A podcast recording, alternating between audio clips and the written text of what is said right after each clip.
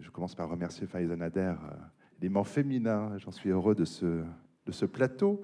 récemment diplômé d'un master de l'École supérieure de commerce d'Amiens, dans le mémoire de recherche traite de l'impact de la, de la labellisation des voyagistes engagés dans une démarche de tourisme responsable, euh, impact sur le comportement du, consommateur. On, évoquera tous ces mots-là et justement cette appellation de tourisme responsable sera évidemment explicitée tout à l'heure. Euh, tout près de moi, Frédéric Mazzelac, fondateur de, au départ, euh, covoiturage.fr, devenu Blablacar, parce que l'entreprise française a essaimé partout en Europe. On parlera de de cette aventure-là. Euh, à ses côtés, Bernard Chéot, qui est enseignant-chercheur à l'Université Perpignan, et notamment auteur d'un ouvrage intitulé Du tourisme durable au tourisme équitable. On verra que les mots ne sont pas les mêmes, donc euh, ça se discutera certainement entre vous tout à l'heure. Et puis à l'autre extrémité de cette euh, estrade, Jean-François Duval, qui est écrivain, journaliste et auteur notamment, pour, citer le plus récent, de Kerouac et la Beat Generation, paru aux presses universitaires de France, mais bien d'autres livres que nous évoquerons. Ça, ce sont des présentations rapides que je développerai au fur et à mesure de leur première prise de parole. En tout cas, vous voyez que les, profils des intervenants sont évidemment très différents, mais justement pour que le débat en soit plus riche, je vais bien sûr leur poser des questions, mais là aussi, j'insiste, je le fais chaque semaine, sur le fait que, chacun se sente et chacune se sente libre à cette estrade euh, de prendre la parole, d'intervenir, de réagir, de commenter si tel ou tel propos d'un autre intervenant euh, vous y invite. Il ne s'agit pas, nos habitués le savent, d'un colloque où chacun aurait une communication à délivrer, mais bien d'un débat et on essaye que la parole circule plutôt bien. Euh, peut-être pour une fois, je vais me référer au, document de présentation de ce débat, euh, dont j'ai relevé quelques phrases. C'est peut-être pas celui-ci, mais c'est peut-être l'invitation générale. plus économique, mais aussi plus solidaire, de nouveaux modes de déplacement et de nouvelles formes de voyage se développent aujourd'hui covoiturage, couchsurfing, woofing, que révèlent donc ces différents phénomènes. Qu'en est-il de l'hospitalité et du nomadisme aujourd'hui? Alors ne vous inquiétez pas, nous expliquerons par des mots bien français aussi ce que désignent ces anglicismes. Le terme de woofing, par exemple, ayant une origine bien précise, mais qui a évolué au fil des années. Je ferai un peu d'explication de texte euh, dans un instant. Covoiturage, euh, Frédéric Mazella, c'est un mot qui vient du Québec, non, sans doute, pour être aussi bien trouvé. Où est-ce que vous savez ça? J'ai cherché, je n'ai pas trouvé d'origine euh, géographique. Il n'y a, pas d'origine. Il n'y a pas d'origine? euh, Vraiment, non. C'est assez évident comme, comme définition. Mais l'origine exacte, non, elle est née de, en France aussi. Enfin, après, ça s'est développé au Québec sous le même nom. mais...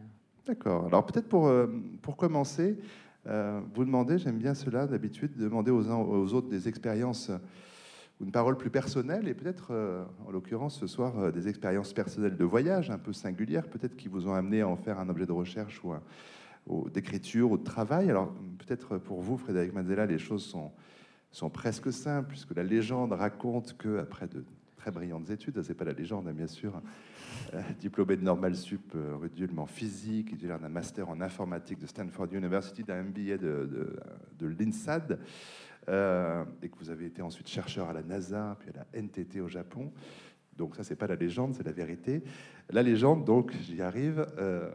un, pendant des fêtes de fin d'année, vous étiez à Paris, vous vouliez aller en Vendée, là où j'imagine votre famille ou la, principale partie de votre famille, famille réside. Et là, une sorte de révélation. Qu'est-ce qui s'est passé exactement? Euh, Bonsoir à tous. Euh, ce qui s'est passé, tout simplement, c'est que je voulais rentrer. Je, m'y prends toujours très très tard pour mes déplacements, en fait. Donc parfois c'est un problème parce que les trains sont pleins. Et en l'occurrence, pour Noël, quand on s'y prend le, 20 ou le 21 décembre pour le 23, euh, ça marche pas. Donc bah, c'est ce qui s'est passé. Et donc je me suis retrouvé avec la seule possibilité qui était un train à 5h13 du matin, départ de Montparnasse euh, sur un strapontin à 115 euros. Et euh, je me suis dit, mais c'est pas possible, euh, tous les trains sont pleins et toutes les voitures sont vides pour aller de, Paris en Vendée. Et je me suis dit, mais comment je fais pour savoir les voitures dans lesquelles il y a des places libres? Et je me suis dit, si je donnais 20 ou 30 euros au, conducteur, lui, ça lui permettrait d'amortir ses frais et moi, ça me permettrait de me déplacer pour 20 ou 30 euros au lieu de 115 et de ne pas me lever à 3 heures du matin pour attraper le train à 5. Voilà, tout simplement, je me suis dit, mais c'est bête comme chou, comment ça se fait que ça n'existe pas? Et donc, euh, du coup, j'ai pas, euh, en fait, j'ai pas dormi pendant 72 heures, une fois que j'ai eu cette idée-là.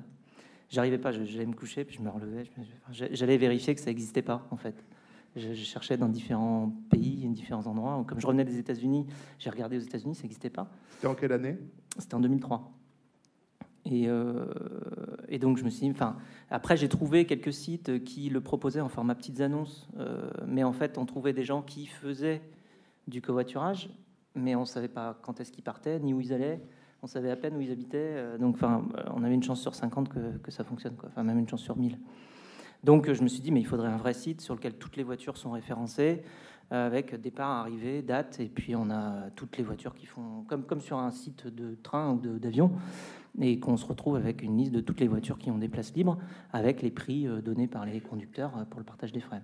C'est pour ça qu'aujourd'hui, là, on trouve des, on trouve des Paris-Lille à 15 euros, Paris-Nantes à 20 ou 25 euros, Paris-Lyon 25 euros. Enfin, je ne vais pas vous faire toute la liste de prix, mais c'est assez, c'est assez euh, attractif. Et même en dernière minute, ça fonctionne et on tombe sur des gens très sympas, puisque c'est des gens qui sont ouverts pour euh, partager leur voiture. Ah, on parlera de ça, de l'hospitalité, y compris même de la voiture. Ça va être un aspect du débat, mais euh, juste pour finir sur la légende, vous êtes allé comment en Vendée là, en Je suis descendu avec ma petite sœur en voiture. Ah bon Elle est passée de Rouen me chercher à Paris ah pour m'emmener en Vendée. parce qu'elle était elle est sympa, la petite sœur. Hum, elle, elle avait une voiture, moi j'en avais pas. Euh, juste pour savoir un peu plus avant de passer la parole aux autres pour un premier tour de table, mais j'imagine que donc ayant cherché ce qui existait dans le monde entier, qu'on vous vous rendant compte que ça n'existait pas vraiment. Euh, de là à en faire une, entreprise, une société, un travail, c'est compliqué de faire une étude de marché sur un marché qui n'existe pas quand on ne sait pas si les gens ont vraiment le désir de ce service-là finalement. Comment est-ce que vous avez fait? Oui, alors ça c'est impossible en fait. J'ai abandonné l'idée d'une étude de marché pour valider l'idée. Euh, tout simplement parce qu'effectivement, ça demandait trop d'éducation et de projection pour se dire qu'on le ferait. Je me suis juste dit que moi, si ça existait, je le ferais. Et donc, je me suis dit, bon, ben, je dois pas être euh, si atypique que ça. Donc, euh, si ça existait, peut-être que d'autres le feraient. Et euh, c'est vrai que même au début, j'ai voulu lancer de manière complètement indépendante et puis sans avoir forcément. je me suis juste dit que ce serait un service qui, qui, existerait un jour et qui avait une utilité. Je ne me suis pas posé la question du financement, par exemple. Je me suis posé la question du financement uniquement quand je suis arrivé à l'INSEAD en 2007 et que mes profs de, de, commerce m'ont dit euh, Fred, you need a business model or you will die. Et je me suis dit, ah bon, c'est quoi un business model? Ben, C'est quelque chose qui te permet de payer les gens qui travaillent pour le site.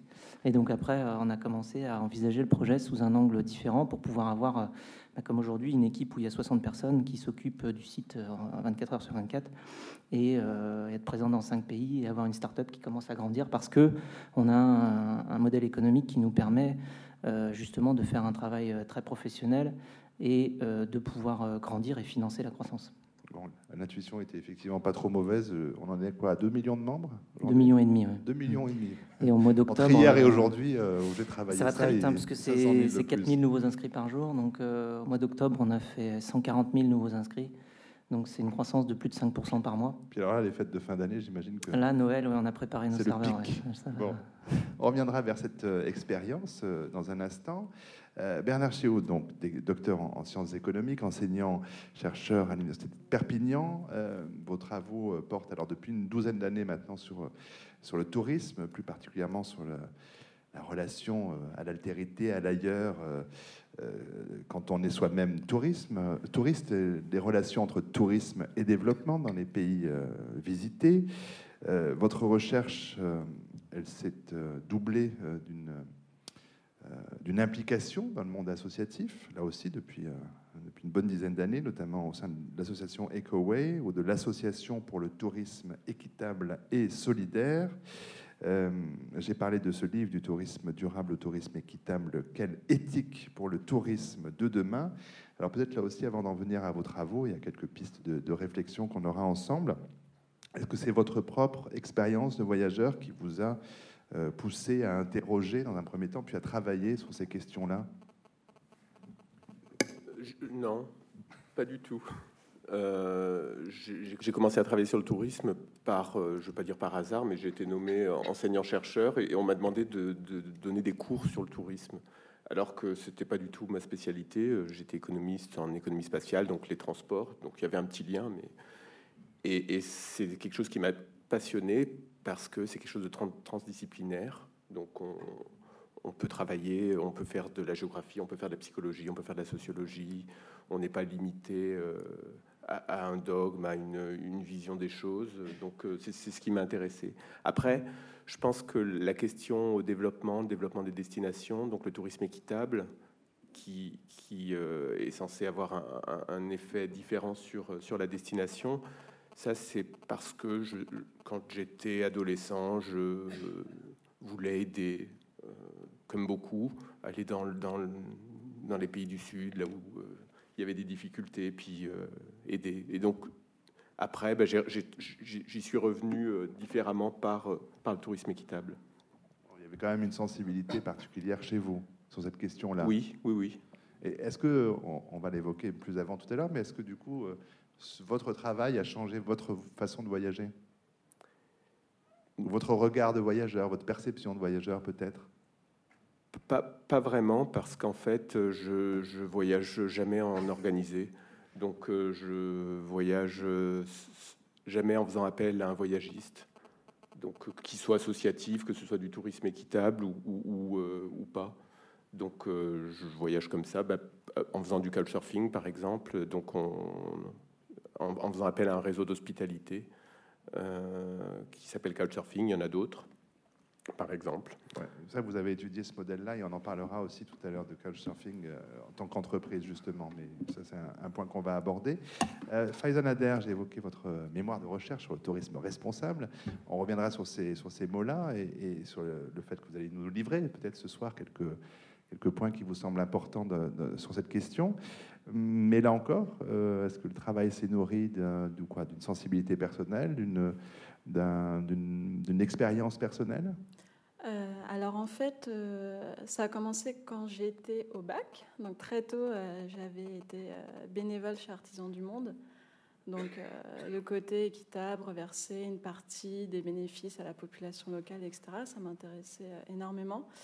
Et après, euh, comme j'adorais le voyage, tout simplement, je me suis dit, euh, euh, voilà, qu'est-ce qui existe actuellement sur le marché pour voyager autrement? Il y a eu aussi toute cette vague, enfin, comme vous avez pu le voir dans, les, dans la presse et aussi à la télévision, toutes les émissions où on nous vend un petit peu du rêve, aller à l'aventure, dormir chez les gens, chez l'habitant, rencontrer vraiment la, culture locale. Donc ça m'a amené à m'intéresser vraiment à ce sujet-là. Et euh, donc, euh, en, année de césure en école de commerce, j'ai fait un stage euh, chez Continent Insolite, donc un voyagiste qui organise des voyages sur mesure. Et ça m'est venu à l'idée, voilà, petit à petit, ça m'a travaillé de, d'essayer de comprendre ce mécanisme du tourisme responsable et encore plus avec cette problématique de voyage sur mesure, c'est-à-dire avec euh, la clientèle qui veut un voyage euh, authentique, unique, personnalisé, et cette préoccupation euh, du tourisme responsable, à savoir l'aspect économique, social, environnemental, comment c'était possible d'allier les deux. Donc je me suis intéressée à cette problématique-là donc cette année. J'ai terminé le, mémoire en juin euh, donc voilà, je me suis intéressée avec ces deux aspects-là, c'est-à-dire euh, à la fois avoir l'avis du consommateur et l'avis du voyagiste. Euh, pas seulement se contenter de, des études antérieures qui ont été faites, à savoir, oui, les gens sont intéressés pour voyager responsable, mais dans la pratique, finalement, ils sont peu à, se lancer dans cette voie-là, mais essayer d'aller au-delà et comprendre pourquoi, enfin, qu'est-ce qui motive l'acte d'achat et pourquoi certains ne, ne, se lancent pas dans, ce domaine et, les réticences qu'il peut y avoir. Donc, euh, voilà un petit peu le, déroulement du, parcours euh, tourisme responsable. On bénéficiera de données extrêmement fraîches hein, et recueillies par vous-même euh, lors de ces derniers mois, lors de prochaines interventions. Et alors enfin, donc un regard encore différent, décalé. Je suis journaliste et écrivain Jean-François Duval, un journaliste qu'on lit ou qu'on a pu lire des publications euh, françaises, Le Monde, Libération, les magazines littéraires, la revue Autrement, euh, Philosophie Magazine, et puis aussi euh, dans une excellente hebdomadaire Helvète, Construire.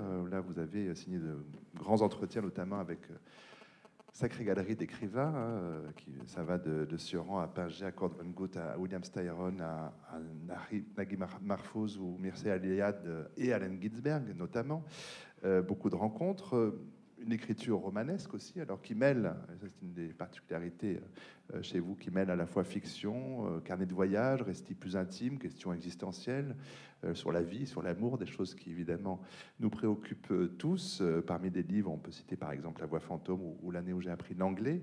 puis j'ai cité Ginsberg, il faut dire que ce qui nous intéresse ce soir, c'est que vous êtes sais pas s'il faut dire spécialiste de la Beat Generation, c'est toujours un peu, un peu idiot de dire spécialiste d'eux, mais enfin, en tout cas, très, très, très bon connaisseur et euh, amateur de, cette, de, ce mouvement, enfin, qui n'en est pas vraiment, on en parlera peut-être, mais le récent Kerouac et la Beat Generation, une enquête publiée au PUF, montre cette, cet intérêt, mais qui remonte bien loin. Il y a une quinzaine d'années déjà, quand vous aviez publié euh, Buck et les Beats, un essai sur la, la Beat Generation, euh, voilà, ça fait un certain nombre de livres et d'années. Votre rapport au voyage, Jean-François Duval, il commence par la littérature ou par la route Alors, je pense, je pense qu'en effet, il commence essentiellement par la, littérature. C'est-à-dire que euh, je suis une sorte de Don Quichotte, si je peux dire. Les livres me sont pas tombés sur la tête euh, quand je suis devenu un vieillard, mais vraiment dès mon plus jeune âge. Euh, et ensuite, il s'agissait au fond de vérifier si la réalité correspondait plus ou moins aux livres que, et aux récits que j'avais pu lire dans mon enfance. Euh, donc, en effet, et en plus, comment dire, le voyage euh, lui-même euh, est une source d'écriture. C'est-à-dire que quand on part en voyage, il y a une sorte de quête du sens et une quête de la sensation aussi. C'est-à-dire que le voyage renouvelle la sensation, d'où, je pense, la naissance de ce qu'on appelle aujourd'hui un peu les, écrivains voyageurs. C'est-à-dire que quand on reste chez soi, on peut écrire des voyages autour de, euh, sa chambre, comme Xavier de Mestre, mais on peut aussi estimer, comme justement Kerouac, euh, dont je me suis occupé, euh, lui se voulait être un running Proust, ce qui veut dire un, un Proust courant, un Proust en mouvement qui recueille la sensation sur le bord de la route. Et je pense que les jeunes aujourd'hui, comme, comme à mon époque, euh, tiennent des, journaux de voyage, que le mouvement, le déplacement, euh, le voyage, le contact avec euh, des gens autres et des réalités autres, des espaces autres, tout ça peut provoquer l'envie d'écrire, de, de, retenir tout ça par des mots. Donc c'est un petit peu ce qui m'est arrivé personnellement. On peut aussi là, on, remonte aussi bien plus loin. Du côté des écrivains, si on, peut dire que le, but du voyage, c'est le voyage lui-même. Ça nous renvoie du côté de Goethe et de, bien d'autres. Mais euh, euh, sur la route, voilà, on est dans le titre de, ce débat ce soir, sur la route, le livre de Kerouac, est-ce qu'il est pour vous source de malentendus? Est-ce qu'il y a, a quand même une forme de, hiatus entre la mythologie Kerouac et puis la réalité du texte et de l'expérience vécue par Kerouac lui-même?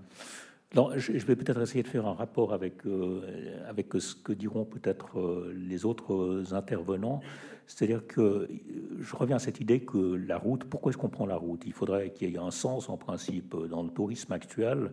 Euh, J'ai aucune idée de savoir euh, justement si les gens, enfin quel sens ils attribuent à leur voyage et quel, quel sens ils en dégagent. Dans le cas de Kerouac, euh, donc qui a pris la route euh, dans les années 47, euh, 47 exactement en fait, avec ses amis dont Neil Cassady, qui appelait Dean Moriarty dans la route.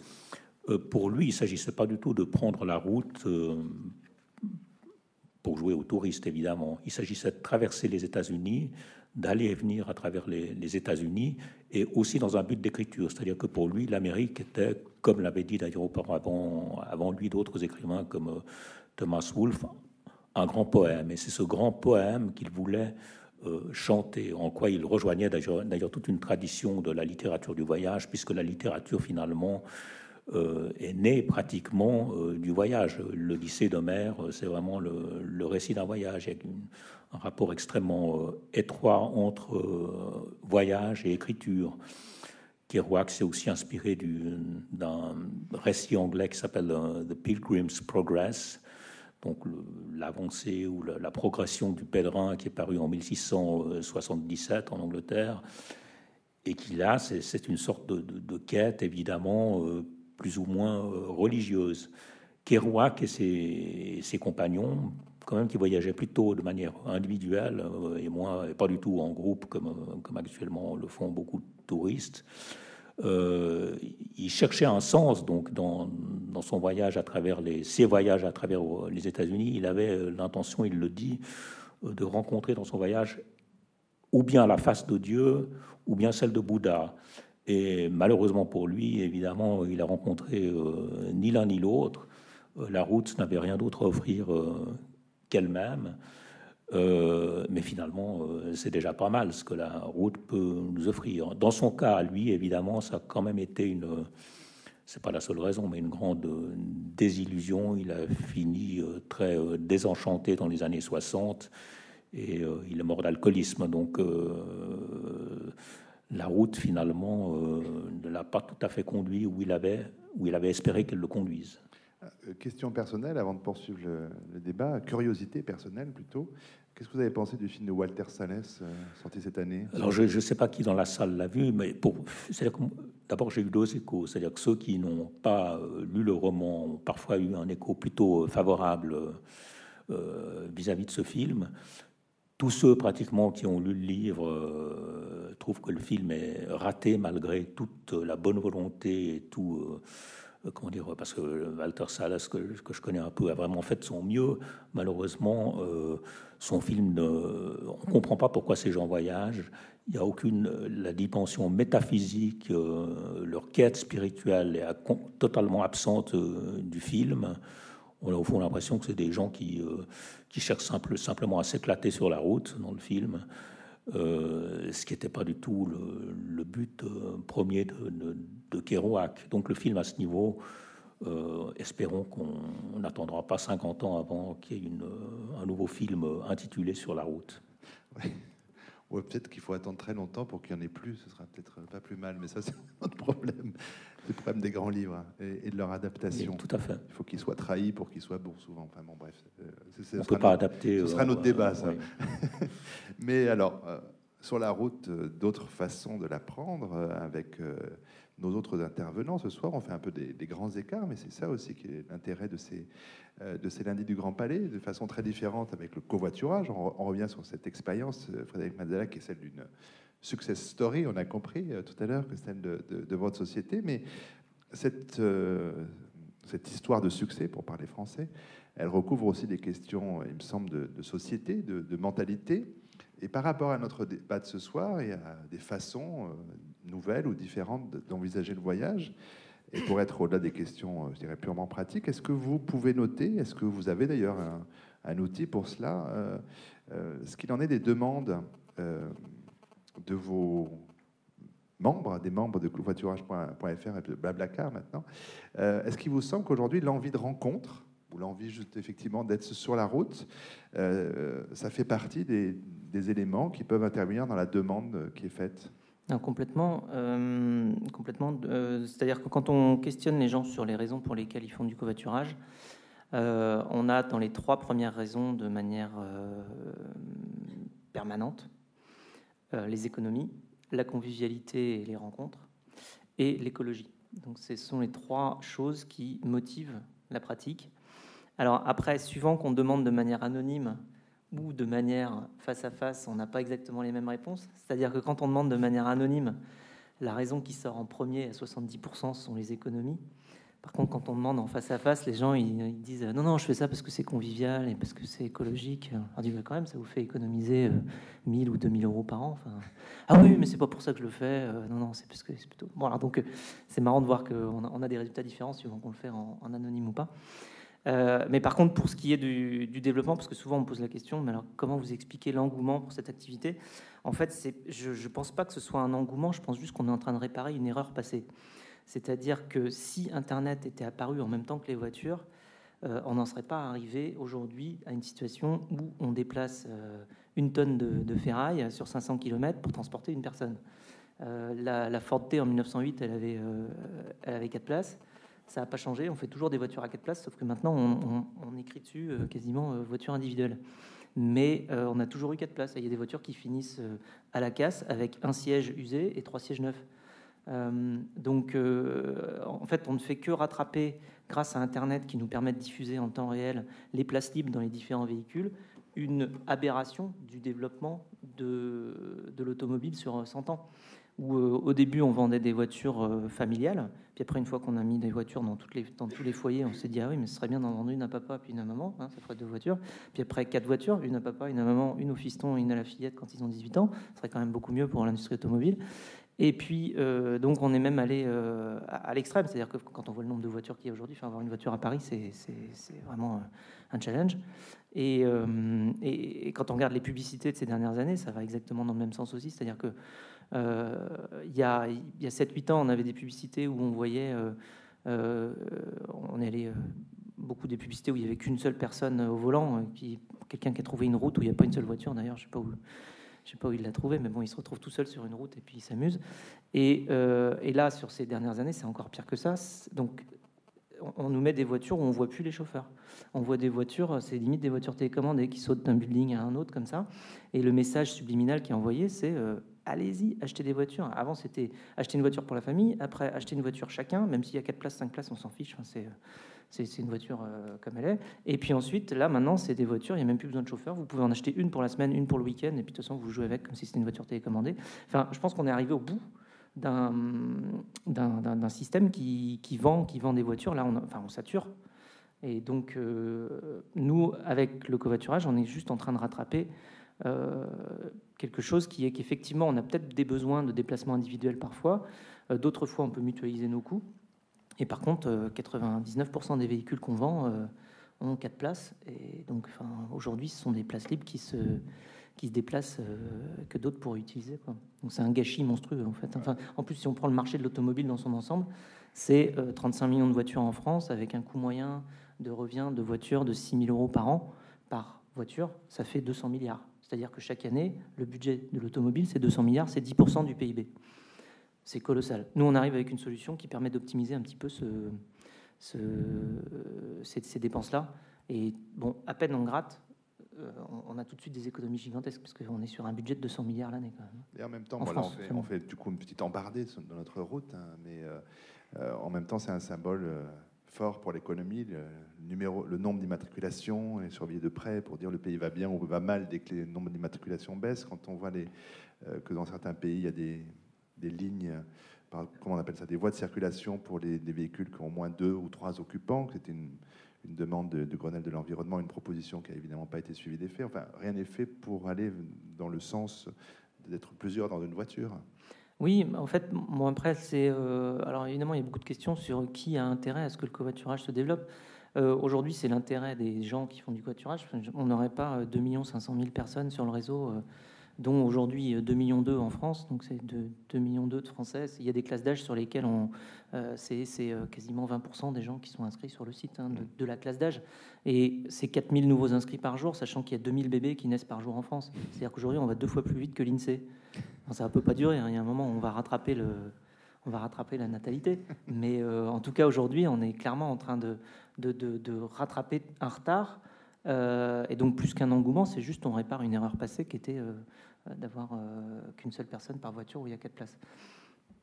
Alors, euh, dans les séries d'autres erreurs, on, a, peut tous avoir des canapés qui peuvent accueillir des gens pour les faire dormir. On a invoqué le, couch surfing. Alors, c'est le nom d'une entreprise, hein, d'ailleurs, puisqu'il s'agissait auparavant d'une association à but non lucratif qui a été créée en 2004 aux États-Unis. elle est devenue société commerciale depuis août 2011. C'est un fait qui n'est pas inintéressant. Euh, au départ, euh, il s'agit donc d'un site internet sans publicité euh, qui met en relation des gens proposant ou recherchant un hébergement. Donc on peut passer comme ça d'un canapé à un autre, surf sur les canapés, mais c'est aussi en lien évidemment avec, avec Internet hein, que ce, mot valise a été construit.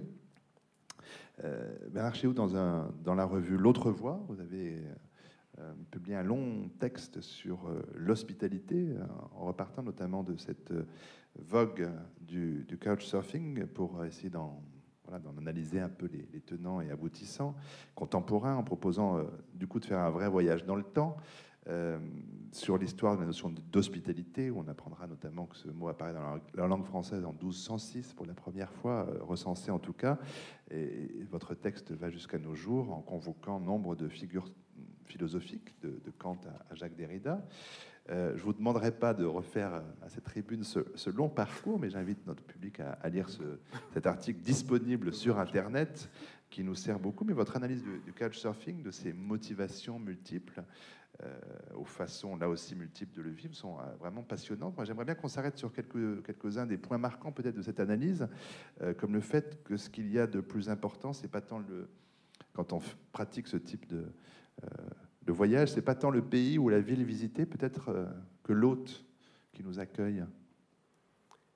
Alors effectivement, dans, dans, les réponses, quand on interroge les, les gens qui font du couchsurfing, quand on fait des entretiens avec eux, souvent, ils, vont euh, mettre l'accent sur donc, de l'expérience vécue, mais de, ce qu'ils ont vécu et ce qu'ils ont retenu à travers la relation avec la personne qui les accueillait. Donc il y en a qui, le disent très très clairement, hein, qui disent bah, une, ville, elle, peut être très très belle, mais si la relation avec la personne qui nous accueillait, bah, on s'entendait pas trop bien ou il n'y avait rien de spécial, bah, ils, ne vont pas en garder un souvenir de la même manière que euh, une ville où qui peut être moins réputée euh, touristiquement ou moins, euh, moins belle, mais une ville où la personne qui les a accueillis, ils ont fait des choses ensemble, il y a eu une relation particulière, la relation d'hospitalité, il y a des choses qui, qui, se sont passées au, au, niveau de la relation d'hospitalité. Donc, du coup, on a accès à un territoire touristique à travers, à travers l'hôte, à travers celui qui reçoit le, le voyageur. Et donc c'est un, accès qui est complètement différent de lorsque euh, on va être orienté par, par l'Office du tourisme ou par, euh, puisqu'on va faire des activités avec la personne qui nous reçoit, euh, on va aller voir ses amis. donc ça peut, ça peut être complètement différent d'une personne à une autre. ça va dépendre de sur qui on va tomber. Donc il y a, une part de hasard évidemment. Hein. Il y a une part de mystère, d'inconnu qui, qui se retrouve là-dedans. Euh, ça peut être vécu d'ailleurs aussi bien comme une contrainte. Parfois, on n'ose pas trop dire non à son hôte, aussi bien une, véritable chance. Je crois que c'est dans, cet article vous citez euh, euh, quelqu'un qui, raconte qu'à Rome, plutôt que d'aller au Colisée, il préférait rester dans la famille pour apprendre à faire les pâtes, parce que là, ça, il ne pourrait pas l'apprendre évidemment dans un guide touristique de la même façon. Il y a l'expérience humaine là vraiment qui est en jeu. Exactement, donc c'est vraiment ce qui va se, jouer au niveau de la relation d'hospitalité, donc l'échange. Hein c'est une, confrontation qui en fait est à chaque fois différente parce que c'est une confrontation avec l'inconnu et puis bah, avec la personne. Ça va dépendre du moment, de sa disponibilité. Donc il n'y pas, pas quelque chose qu'on puisse prévoir. Hein. Donc le problème ce serait peut-être d'avoir un attendu, de, rentrer dans le réseau pour pour les raisons qu'on évoque là, en se disant ben voilà je vais vivre des expériences magnifiques, sans doute. Mais à partir du moment où on a cet attendu, où on, recherche quelque chose de ce type, je pense que ça réduit les chances que ça arrive. Donc ça doit être une conséquence heureuse, euh, mais qui, il, faut, il, faut, euh, il faut, laisser, euh, les, faut laisser faire un peu, donc sans attente pour, pour que ça réussisse, je dirais. Frédéric? Oui, j'ai exactement la même, en fait, la même remarque par rapport au covoiturage. C'est-à-dire que quand on rencontre quelqu'un euh, qui vient de faire un covoiturage, la première chose dont il parle, c'est la personne qu'il a rencontrée. C'est-à-dire que c'est le, voyage dans le voyage. En fait, c'est même la première euh, surprise. C'est-à-dire, c'est euh, on lui demandait alors, c'est bien passé? Ah ouais, j'ai rencontré Thierry, il est prof de guitare, c'est super, il m'a appris des trucs. Ou alors j'ai rencontré Nathalie qui fait du yoga dans le 18e. Enfin voilà, c'est, que des aventures humaines. avant de, de parler d'autre chose, ça va être les personnes qu'on a rencontrées et puis euh, des gens qui vont dire d'habitude je fais la route tout seul, là j'ai pas vu la route passer. je me suis retrouvé avec des voilà, j'avais des gens dans ma voiture et euh, on est arrivé tout de suite ça va très très vite et donc c'est une autre manière de voyager et qui est beaucoup plus euh, humaine et, basée sur les rencontres. C'est vrai que nous ça c'est les, les, gens vont commencer chez nous à faire du covoiturage pour des raisons économiques, parce que c'est ce qui les attire. Si on leur dit votre vie va basculer le jour où vous allez faire du covoiturage, ils vont pas nous croire. Mais en fait, c'est quand même ce qui se passe parfois. Euh, et après, il continue pour, les, pour, le, pour le côté humain des rencontres. Mais j'ai une personne une fois qui m'a dit, euh, qui est venue me voir à la fin d'une conférence et qui m'a dit J'ai découvert votre site il y a 4 mois, ma vie a basculé. Alors je l'ai écouté, hein, je il y a bon, qu'est-ce qui s'est passé? Vous rendez compte la responsabilité que vous avez ouais. il m'a dit J'ai mon voilier. Combien de mariages, combien de bébés ah, Ça, je sais pas, on n'a pas compté, on n'a pas fait de sondage. Mais oui, c'est sûr qu'il y en a plein, mais. Mais bon, c'est pas la vocation du site. Non. le fait est que le, le, hasard merveilleux des rencontres. on peut faire un parallèle, mais il y, a, une petite différence quand même, c'est que euh, avec euh, le couchsurfing, on est, on est dans la maison de l'hôte. Donc il y a une, c'est un partage d'intimité.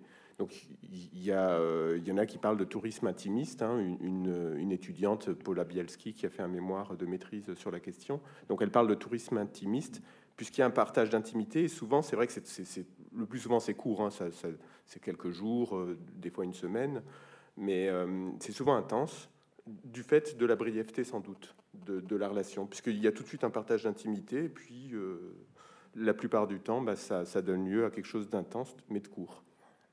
Jean-François Duval, vous voyez euh, opiner ou intéressé par ces histoires de couchsurfing? Vous êtes pratiquant vous-même? Oui, c'est que il se trouve, c'est ce que je, disais tout à l'heure, c'est que moi j'ai entendu parler du couchsurfing euh, il, y a, trois ou quatre jours, et pas du tout en raison de, cette euh, rencontre, mais parce que je supervisais un, un, bouquin sur des jeunes qui voyagent et qui, dans l'un des textes, il y a une fille qui parle du couchsurfing. Je ne sais pas dans quelle mesure, d'ailleurs, les, les, gens dans la salle là savent vraiment ce que c'est que le couchsurfing parce que ça n'a pas été vraiment. Euh, J'ai essayé de le dire un peu rapidement tout à l'heure, quand même. Oui, bon. Alors, parce que si j'ai bien compris, donc si j'ai bien compris, c'est une façon de voyager, euh, enfin de voyager, non pas de voyager, mais on, on, est logé euh, gratuitement. Donc euh, c'est un réseau international qui permet, qui, qui, qui, fait que si on accueille quelqu'un, euh, ensuite, on sera accueilli euh, par quelqu'un d'autre qui n'a peut-être aucun lien avec la personne qu'on a accueillie. C'est bien ça. Une mise en réseau entre ceux qui peuvent héberger et ceux qui cherchent à être hébergés. il y a à peu près 3 millions de membres, euh, un peu plus, dans le monde. c'est, en gros, si on regarde la répartition, c'est 50% en Europe, un quart en Amérique du Nord et puis un quart pour tout le reste du monde. Mais vous parliez tout à l'heure, avant qu'on, la façon dont ça se passe, c'est par exemple en, Asie. Et je trouve ça Alors, tout à fait intéressant. Il y, a plusieurs euh, possibilités. Soit on reçoit une demande par mail. Euh, voilà, on, choisit son statut. Donc ça peut être oui, je suis euh, prêt à accueillir, peut-être ou non. En ce moment, j'ai pas le temps. Donc on choisit son statut. Et donc si on a comme statut oui ou peut-être, on peut recevoir une demande. Euh, de quelqu'un qui veut venir dans la ville où on, où on habite. Après, on a aussi sur la page, quand on va sur le site, une liste des voyageurs qui ont dit je vais passer dans cette ville à telle date. Et donc, on peut aussi inviter la personne à euh, venir chez soi. Donc, il y a les deux possibilités. Soit on reçoit une demande, soit soi-même, on dit bah, j'ai envie de recevoir quelqu'un là, donc euh, tu peux venir chez moi si tu veux. Moi, j'ai une question par rapport au, à Couchsurfing. Parce que justement, effectivement, ils ont changé de statut. Ils sont devenus donc une, une, entreprise. Et puis surtout, ils ont levé 15 euh, millions de dollars. Euh, est-ce que vous avez étudié du coup ce qui va se passer avec Couchsurfing? Parce que je vois mal un, venture capitaliste mettre 15 millions de dollars derrière une boîte s'il n'y a pas un vrai business model qui aujourd'hui n'est pas activé sur Couchsurfing puisque tout est gratuit. sauf, euh, sauf la vérification d'adresse postale. Pour l'instant, tout est gratuit. Avant que ça devienne une société, euh, le, budget qui était quand même conséquent euh, était financé par des dons, les dons des membres, hein, qui mmh. donnaient volontairement. Donc euh, ça faisait à peu près, je crois, 80-95%. C'était principalement des frais de, de serveurs, stockage des informations. Il y, a beaucoup, beaucoup de débats au sein du réseau même hein, sur, cette question-là, parce que les membres s'inquiètent. Euh, il a été question de vendre les informations pas individuellement, mais globalement, donc à des sociétés que ça peut intéresser, des sociétés qui vont faire ensuite du marketing, qui vont utiliser euh, euh, ces données-là. Bon, pour l'instant, on ne sait pas ce qu'il en est, puisqu'il y a, y a à la fois le, discours de, des responsables, de ceux qui ont investi, euh, il y a des embauches, ils embauchent beaucoup. Hein. Avant, c'était du bénévolat, euh, ceux qui s'occupaient de la programmation. Aujourd'hui, euh, c'est des gens qui sont salariés. Donc, ce que je peux dire quand même, c'est que au sein des membres, il y en a qui sont très très très attentifs à ces questions-là et qui réagissent et qui surveillent. Voilà, parce qu'il y en a beaucoup qui sont contre ce changement de statut, qui sont toujours membres, mais qui sont contre le changement de statut et qui sont attentifs. Mais pour l'instant, on ne sait pas vous devancez euh, mes questions, mais c'est formidable. On va co-animer euh, ces rencontres ensemble. Alors, euh, est-ce que vous savez que je vais poser des questions à Faïza Nader maintenant? Ah non, non, j'ai pas, de, pas de don spécial. Si, si, mais peut-être un ton de voyance également. Alors, oui, on avance aussi sur, sur, notre connaissance alors, de ce que recouvrent les termes. tourisme responsable. Quelle définition simple est-ce que vous pourriez en donner? Peut-être avec, en vous appuyant sur quelques exemples, Faïda Nader, pour savoir bien de quoi l'on parle maintenant. Alors en fait, je considère le tourisme responsable d'une manière globale, c'est-à-dire en, traitant du triptyque du développement durable, c'est-à-dire avec l'aspect social, économique et environnemental. Euh, j'inclus volontairement aussi le tourisme solidaire. Je ne le distingue pas, même si au niveau de la labellisation, on a ATR euh, propre au tourisme responsable et enfin, les, membres de la TES qui sont davantage associatifs. Euh, et plus fondé sur, sur la, rencontre avec l'habitant, dormir chez l'habitant, voir une, une, culture différente, etc.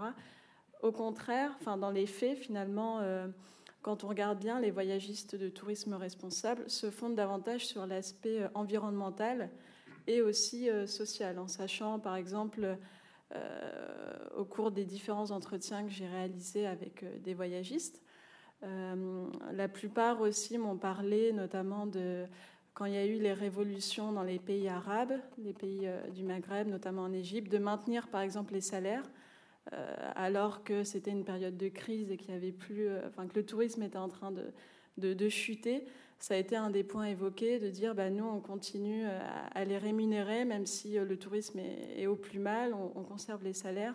Donc il y a cet aspect-là qui est mis en avant, l'aspect environnemental et beaucoup moins l'aspect social pour le tourisme responsable. C'est-à-dire que ça va être beaucoup plus euh, du, trek, du voyage d'aventure, euh, des ascensions, ce genre de choses. Mais euh, on a aussi tout ce qu'on appelle le voyage sur mesure, avec un client qui a un objectif précis, qui rêve d'aller en Inde ou qui rêve de faire un tour du monde ou ce genre de choses. On va répondre à sa demande. Et ce n'est pas forcément une, demande d'aller d'aller chez l'habitant ou de, ou de plus prendre en considération la culture ça peut être, euh, ça, reste aussi en fait de la consommation du voyage, c'est-à-dire voir le plus de sites possible et entre guillemets en avoir pour son argent, en sachant que c'est des, voyages quand même assez coûteux, à savoir c'est un budget de 3 à 4 000 euros pour deux semaines euh, de voyage sur un long courrier. Euh, donc il y en a, voilà, la plupart des clients, ce qu'ils veulent aussi, c'est voilà, on n'y va qu'une fois dans l'année, c'est un beau voyage, on a envie de voir le plus de sites possible euh, voilà, voyager, euh, enfin découvrir le pays, mais pas forcément. Euh, on n'est plus du tout dans le slow tourisme ou découvrir de manière beaucoup plus lente entre guillemets le pays. Là, ça va être une toute autre démarche. Ensuite, l'aspect environnemental peut être aussi un peu entre guillemets bafoué, c'est-à-dire à partir du moment où on a du tourisme, ça va, ça va aussi à l'encontre du, de l'aspect environnemental. On émet du CO2, on, voilà, on voyage, on, bouge, on va sur, euh, sur plusieurs sites. Donc euh, la réponse du tourisme responsable, elle n'est pas forcément très claire, en sachant que, comme je, comme je disais euh, à l'instant, l'objectif, c'est de répondre à la demande du client. Ça reste des entreprises, donc si le client veut faire je ne sais pas combien d'étapes, rester, enfin prendre des vols intérieurs au lieu de privilégier peut-être un, transport local, ce genre de choses, on ne peut pas lui refuser parce qu'il va aller voir euh, le concurrent, euh, ce qui se passe à côté. Donc euh, on n'est pas dans la même démarche que le tourisme solidaire, qui est plus, comme je le disais, associatif, et, et où l'aspect contact avec l'habitant est davantage mis en avant. Donc là, c'est le voyagiste qui le met en avant, le client le sait. Généralement, le... d'ailleurs, on ne dit pas client, on dit plus membre. C'est plus voilà, voyageur, membre. On parle, on parle beaucoup moins de clients dans, le tourisme solidaire. Et, euh, il, est, il, est, au fait, en fait de, savoir un peu ce qui se passe, euh, ce qui se passe sur place, que l'association fait, à quel projet il peut s'investir, euh, contrairement à un autre voyagiste, on va dire un peu plus classique, enfin de tourisme responsable, où là, il n'est pas forcément obligé de s'impliquer dans un projet, il n'est pas forcément obligé de, voilà, de, de, côtoyer les habitants euh, sur place. Donc, euh, il y a une distinction aussi assez nette euh, à marquer. C'est complexe ces, termes-là, et puis on, va en reparler aussi avec Bernard Chéou, parce que voilà, tourisme durable, écotourisme, solidaire, alternatif, responsable, rural, éco-volontariat, etc. etc. Euh, J'évoquais le, fait tout à l'heure que votre mémoire de recherche s'intéressait justement à la question de la labellisation. Euh, en quoi effectivement euh, le label joue Qu'est-ce qui fait qu'un label va être reconnu qu'est-ce qui fait que justement un label n'est pas, une tromperie? Parce qu'on peut se dire qu'il y a quand même un grand jeu de, de dupes aussi, se dire vous, payez ce qu'il faut et en 15 jours vous avez une vraie rencontre avec la population locale. On pourrait franchement en douter. C'est quoi la problématique autour du label selon vous dans ce domaine?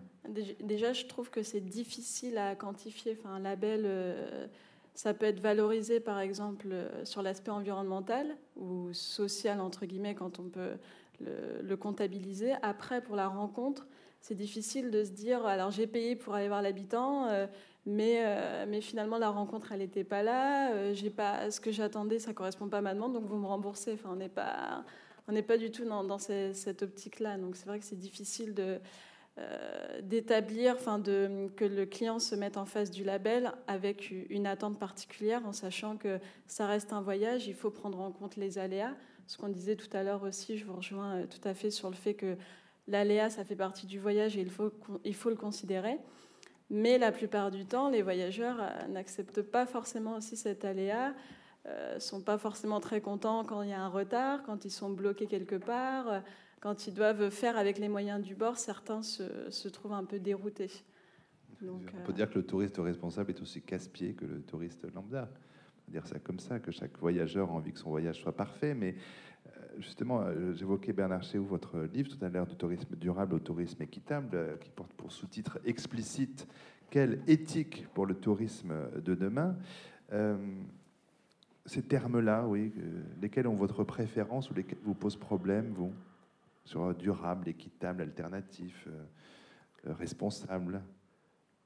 Moi, je pense qu'en fait, euh, chacun des, termes va mettre l'accent. Donc, il y a des recoupements, il y a des intersections, il y a des. Euh, et, ceux qui ont choisi euh, bah, de parler tourisme équitable, ils mettent l'accent sur une dimension en particulier. Donc, il y aura beaucoup de points communs avec le tourisme solidaire. Quand on va parler du tourisme solidaire, on met l'accent sur l'aspect solidarité. Solidarité, hein, ça peut être solidarité avec les pays de destination, puisqu'on sait que quand on fera du tourisme solidaire, il y aura un effet sur, euh, sur la destination, un effet économique.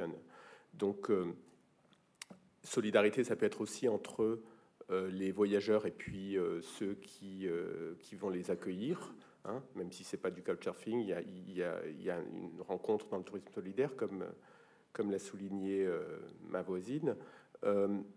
donc, je ne sais pas s'il faut, personnellement, moi je ne serais pas pour qu'on ait bien sûr, il faut savoir de quoi on parle. Donc, il faut, il faut, euh, il faut pas qu'il y ait de confusion entre les différents termes, mais il faut pas trop vouloir euh, normer non plus. Hein. Il faut que c'est aussi une vie de la part des acteurs qui ont choisi telle expression ou telle autre, ou euh, pour mettre l'accent sur, sur quelque chose. Alors après, ça peut aussi répondre à une stratégie marketing de certains, hein. mais mais tourisme solidaire, donc on met l'accent sur la solidarité. Tourisme responsable, on va mettre l'accent sur la responsabilité, responsabilité du voyagiste, responsabilité du voyageur aussi, euh, donc responsabilité des différents acteurs qui sont impliqués. Tourisme équitable, on va mettre euh, l'accent sur la relation euh, équitable entre les principaux partenaires qui organisent le séjour, donc à savoir souvent l'agence de voyage ou, le voyagiste associatif ici, et puis l'agence réceptive dans la destination, qui, qui, sont les principaux partenaires dans la relation commerciale. Donc, euh, relation équilibrée entre ces deux, ces deux partenaires. Donc, on, ce qui ne veut pas dire que dans le tourisme solidaire, ben, il y aura pas, ce ne pourra pas être aussi équitable. Ou, euh, voilà, donc je dirais, peut-être que le tourisme durable, c'est un peu comme le développement durable, c'est le, plus, peut-être de, toutes les expressions qu'on a utilisées, là, la plus large et la, plus, euh, la moins précise, peut-être. Est-ce qu'il n'y a pas quelque chose, enfin une sorte d'opposition euh, radicale justement entre ce que, vous venez de dire et ce que vous avez dit auparavant? C'est-à-dire que moi, bon, je me trompe peut-être complètement, mais j'ai l'impression qu'on ne voyage bien que seul, dans la mesure où quand on est seul, on, n'est perméable à la réalité et aux gens qu'on rencontre. Déjà à deux, à deux c'est bien aussi, mais disons qu'à deux, ça parasite déjà un petit peu la relation avec ce que j'appellerais l'autre, avec un grand A. Alors, est-ce qu'il y a une, chose qui, qui, m'intéresse, c'est le couchsurfing. Euh, J'ai l'impression que par définition, c'est quand même quelque chose, ça vous, pourrez répondre, qui se pratique plutôt euh, seul. Donc, par définition, qu'on rentre peut-être davantage en contact avec les gens et via les gens, comme vous l'avez dit tout à l'heure, avec le lieu, tandis que dans la forme de voyage que ma voisine a, décrit tout à l'heure, c'est-à-dire où on, voit, on visite vite tel ou tel pays et en groupe, euh, on passe souvent à côté justement de, du rapport qu'on pourrait euh, tenter d'avoir avec les gens, où on ne pénètre pas vraiment la, réalité du, pays, qui reste un simple décor qu'on ne fait que, traverser. est-ce qu'il n'y a pas deux formes donc là de, de voyages qui sont complètement antithétiques? Euh, Pour répondre, moi je dirais en fait que ça dépend pas de la quantité, enfin qu'on soit seul ou à deux c'est plus euh, qu'est-ce qu'on cherche à travers le voyage? On parlait tout à l'heure du, sens donné au, voyage. Euh, on part quelque part, mais pourquoi? Pourquoi choisir cette destination-là plutôt qu'une autre? Euh, D'où l'importance enfin, du, voyage sur mesure par rapport peut-être à d'autres voyages. C'est-à-dire, est-ce qu'on va chercher la rencontre? Est-ce qu'on va chercher, je ne sais pas, à visiter certains sites précis? Est-ce que après, seul ou à plusieurs, il n'y a pas vraiment pas vraiment de différence? C'est-à-dire si je veux voyager responsable et que finalement les gens que je côtoie sont plutôt dans, cette optique-là, euh, on va opter pour un voyage euh, plutôt responsable ou plutôt, on va dire, ou même, enfin, dormir chez, pour rejoindre un petit peu sur le code surfing, dormir chez l'habitant, etc. Mais euh, je peux être aussi à plusieurs avec un groupe d'amis, de jeunes. On, s'en fiche de dormir chez l'habitant, on veut juste partir à l'aventure. On rencontre des gens, tant mieux. On rencontre pas, tant pis. Donc je pense que c'est plus dans l'optique de chacun de savoir qu'est-ce qu'il cherche à travers, euh, à travers le voyage. Si c'est une consommation vraiment euh, du voyage en, tant que tel, une consommation plus de masse, ou est-ce que c'est un rapport plus intimiste? Donc on part plus peut-être sur le code surfing. Est-ce que c'est euh, quelque chose de plus global? On aime bien être avec, un groupe, on aime bien être plus guidé, savoir, savoir où on va. Et il y a aussi la notion de destination. Je pense que toutes les destinations ne se prêtent pas forcément à ce genre de, voyage. Et il y a, comme on disait tout à l'heure, aussi des cultures peut-être plus hostiles à, ce voyage intimiste. Donc il faut prendre en compte aussi cette, cette notion. Bon, moi je ne suis pas tout à fait d'accord. Donc je pense que c'est très très différent de voyager seul ou, à plusieurs puisque tout seul, on, va être euh, porté vers l'autre d'une manière complètement différente. Donc euh, là, je rejoins euh, ce que vous dites. Hein. Je pense que quand on voyage seul, c'est pas du tout pareil. Donc après, il y, a, autre chose, il y a l'organisation, l'organisation du voyagiste, qui, qui est encore quelque chose de différent. Par contre, au niveau de, de couchsurfing, les, gens ne voyagent pas nécessairement tout seuls puisqu'il y en a qui voyagent en famille. Donc il y a des familles qui accueillent d'autres familles, donc avec des enfants qui ont à peu près le même âge. Euh, par exemple euh, entre différents pays. Donc ça peut être très, intéressant puisque les enfants, même s'ils ne parlent pas la même langue, ils, trouvent euh, un moyen de communiquer ensemble. Donc il y a des couples, il y a des, des amis qui voyagent à plusieurs. Donc sur Couchsurfing, ce n'est pas nécésairement des gens qui voyagent seuls. Et puis, il y a peut-être une différence aussi entre les pratiques actuelles de, de couchsurfing et puis bah, Kerouac, où il y avait, une, quête donc, euh, spirituelle. Je ne dis pas que ceux qui font du couchsurfing n'ont pas cette, cette, quête spirituelle, mais ce qui ressort quand même, c'est qu'il y a un besoin, un besoin euh, de, euh, de lutter contre un manque quantitatif ou qualitatif de relations sociales. Donc le couchsurfing, c'est aussi parce que on veut rencontrer des gens. Alors on veut rencontrer les locaux, hein. on, veut, on, veut, on, veut, on veut pas être un touriste, donc on veut passer de l'autre côté de la barrière. Euh, mais c'est pour répondre à ce manque qualitatif, quantitatif, ça va dépendre, hein, de euh, ce manque de, relations sociales que la plupart des gens font du couchsurfing. Ils vont dire c'est pour de la recherche d'expérience, du nouveau, mais si, si on, au final, si on réfléchit bien, c'est toujours pour répondre à un manque de, relations sociales. Donc ils vont utiliser, quand on leur demande, ils vont pas forcément le dire comme ça, mais quand on l'interprète après, en général, on tombe là-dessus. À titre indicatif, euh, Frédéric Mazzella, au niveau de covoiturage, blabla, point, euh, Blablacar, est-ce que ce sont les demandes le plus souvent d'individus seuls ou est-ce qu'on fait des demandes groupées aussi? On peut faire les deux, mais 95% des gens euh, voyagent seuls. C'est seul, hein, mmh. la plupart du temps. Je, vais expliquer euh, d'où vient le nom Blablacar, parce que je sens que ça vous intrigue. Pas du tout. Je sais que vous avez cherché qu'est-ce qui fonctionne dans toute l'Europe.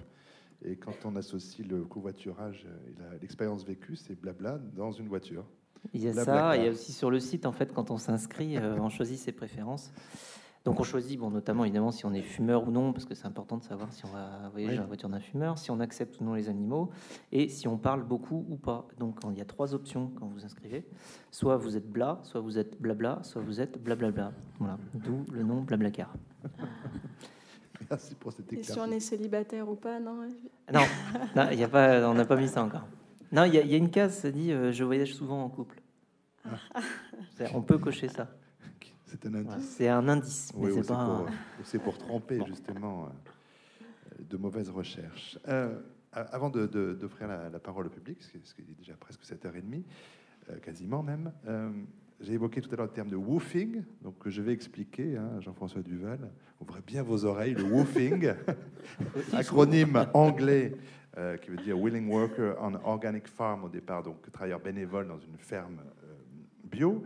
Euh, le woofing aujourd'hui, ça, désigne plus largement le fait d'échanger le gîte et le couvert contre des, travaux, une aide aux travaux. voilà encore une autre façon de travailler sur laquelle j'aimerais que vous puissiez réagir comme ça un peu peut-être librement les uns et les autres. Frédéric Mazzella, est-ce que vous auriez pu être adepte du, woofing? Oui, pourquoi pas. Je pense que c'est du troc, hein, ni plus ni moins. C'est un troc de, d'échange de bons procédés, enfin d'échange de, bonnes. Euh, il y a quelqu'un qui veut vivre une expérience, euh, quelqu'un d'autre qui propose de, de, le loger contre eux, euh, contre eux aller faire quelque chose dans la ferme. Enfin, c'est du troc de service, tout simplement. Je Alors, troc de service ou alors vraie philosophie de vie ah, après, oui. Ça peut être aussi une, façon de vivre une expérience vraiment de, de, travail très différente. Alors, je ne sais pas si c'est une forme de tourisme post-moderne, comme le couchsurfing, Bernard Chéou oui, la, plupart des, adeptes de, woofing, ils ont une philosophie de vie particulière. Donc on peut, euh, on peut, euh, il y a des valeurs particulières qu'on va, qu'on va retrouver chez eux. Mais déjà le, fait de vouloir euh, travailler dans des fermes bio, hein, puisque ce sont des fermes bio.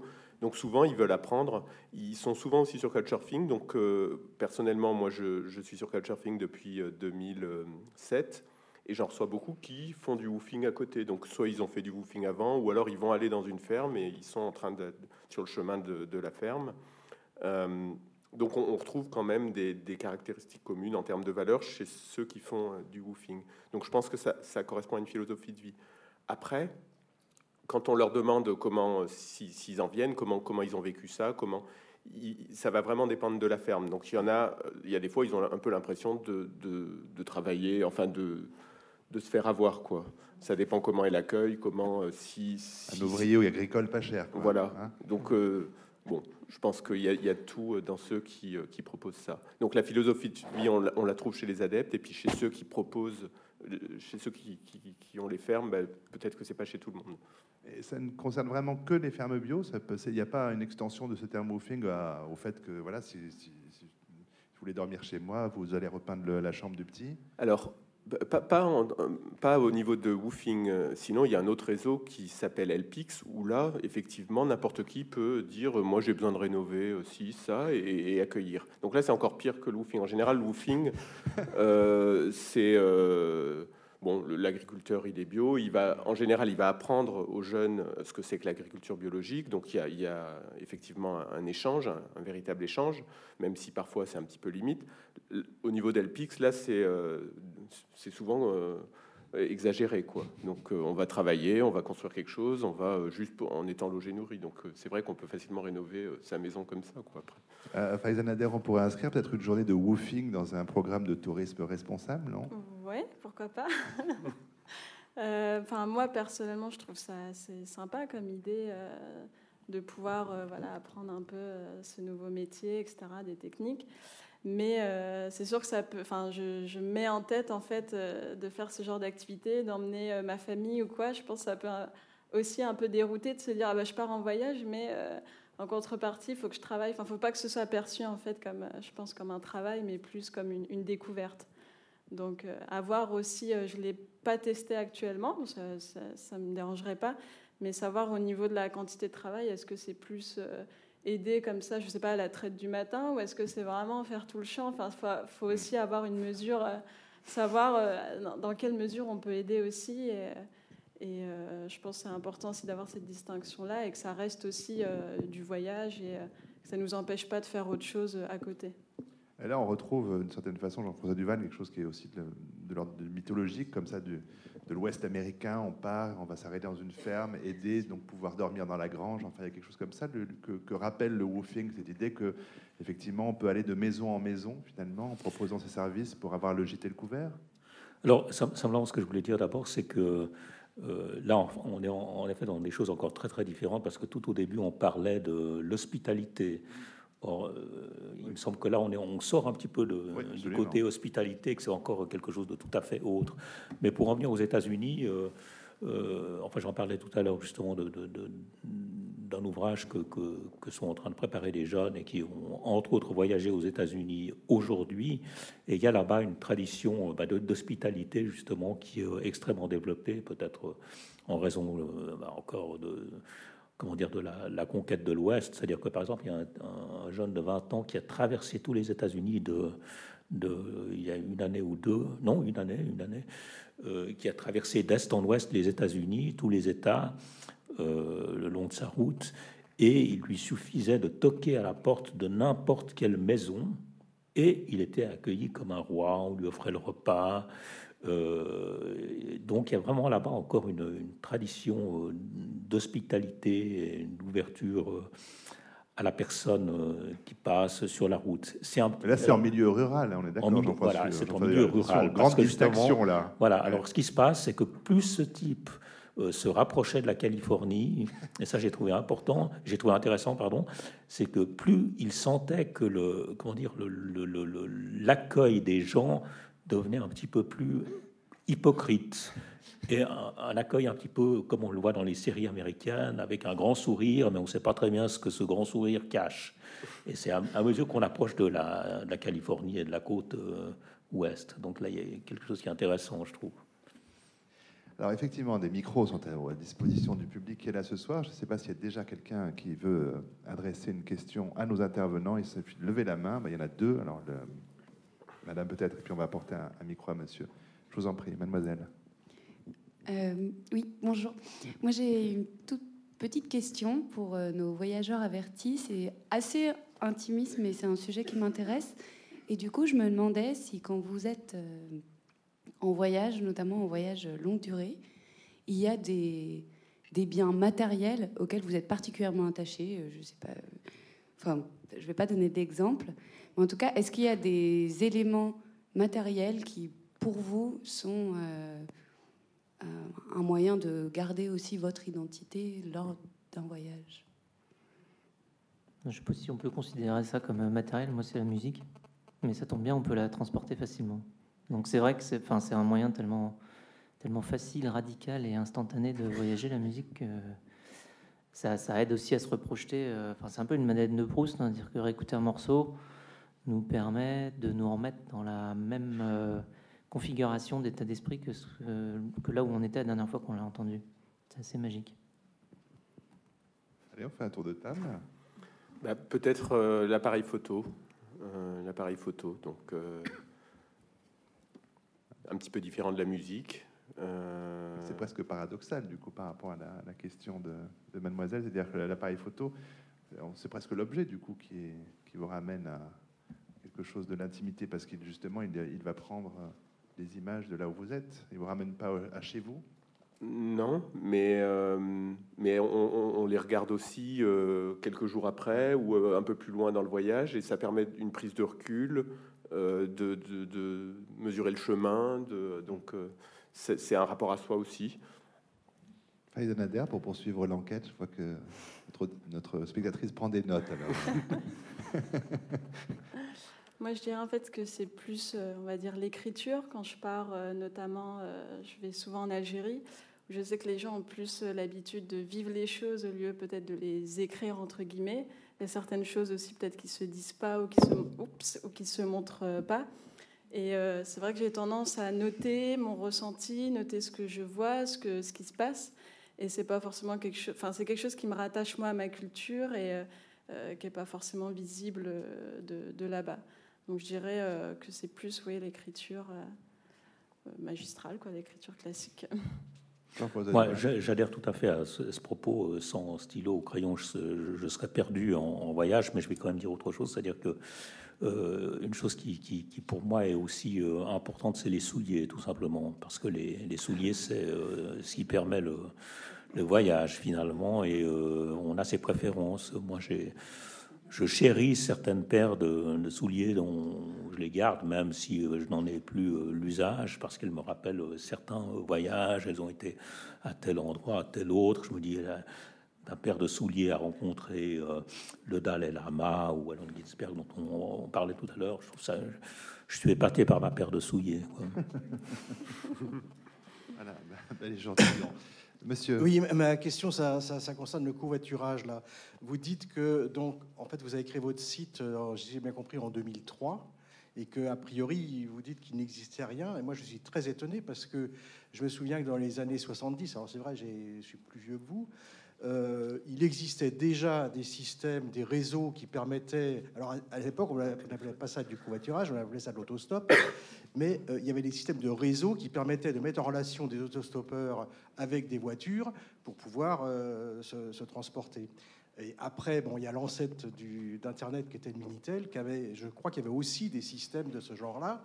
Donc je suis très étonné que ce ne soit qu'en 2003 que ce soit apparu sur, euh, sur Internet. Parce que, ben, moi aussi, je l'étais aussi. Euh, et euh, d'autant plus qu'effectivement, il existait un réseau qui s'appelait Allostop. Voilà, je ne savais plus le nom. Qui est mort depuis.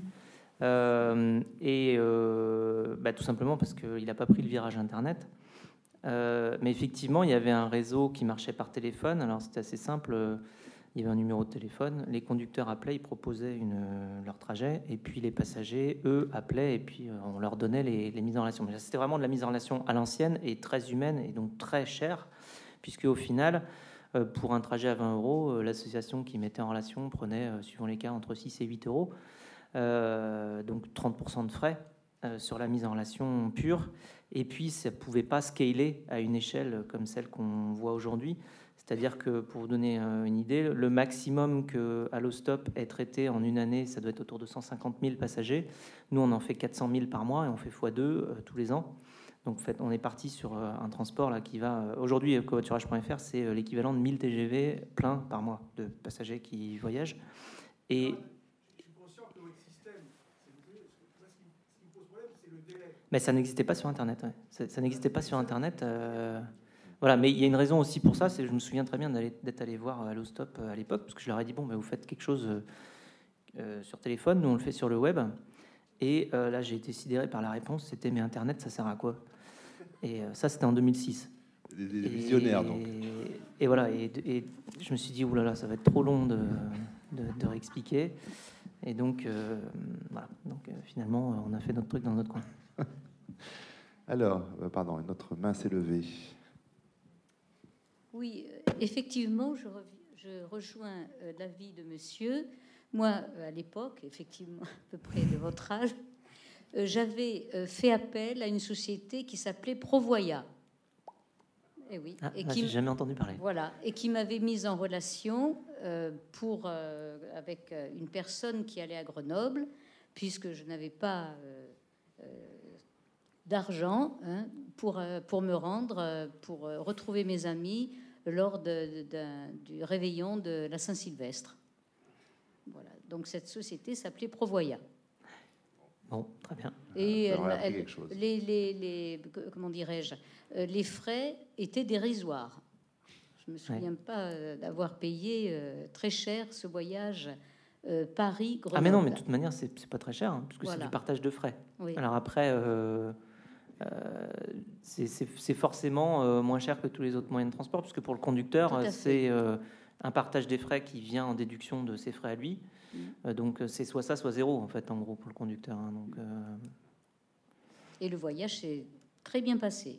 Alors, vous vous souvenez des gens que vous avez rencontrés Il m'a déposé au pied de l'immeuble de, mes amis. Ça, ça arrive souvent qu'il y ait du porte-à-porte. Voilà. Mm. service personnalisé. Est-ce qu'il y a une autre euh, question dans cette assistance? Au premier rang, euh, voilà, c'est vous qui portez ce micro.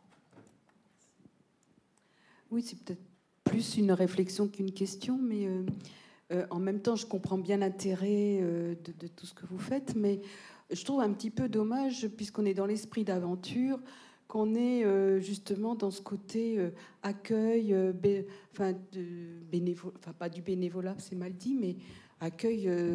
Planifié Voilà, enfin. quand on voyage un petit peu à l'aventure, on, on sait pas, en principe, on ne sait pas quel jour, à quelle heure on va être, où on va être et puis d'arriver un peu le, côté magique, oh bah tiens, de la rencontre, et on va être de toute façon accueilli, ou du stop, ou euh, voilà, sans avoir planifié. Enfin, je trouve que c'est de nouveau structuré, euh, institutionnalisé des choses qui étaient un peu spontanées. Voilà, ça quelque part, ça me chiffonne un petit peu. je ne sais pas s'il y a des, spécialistes des statistiques de voyage, mais est-ce qu'on est voyage encore beaucoup à l'aventure aujourd'hui, que ce soit d'ailleurs dans l'espace national ou, de par le monde? Je ne sais pas si vous avez des, données, euh, Oui, enfin moi par rapport au questionnaire euh, auquel j'avais euh, que j'avais émis, donc sur plus de 300 personnes, il s'avère que j'avais posé la question si vous deviez partir voilà à l'étranger, à l'aventure, est-ce que vous feriez appel à un voyagiste? Et enfin pour rencontrer plus précisément pour rencontrer la population locale et bon c'est pas très éloquent, mais c'était 56% en fait de, personnes qui qui avait dit bah non, si, je vois si je veux voir la population locale, dans ce cas-là, j'y vais seul et je ne fais pas appel à un, voyagiste.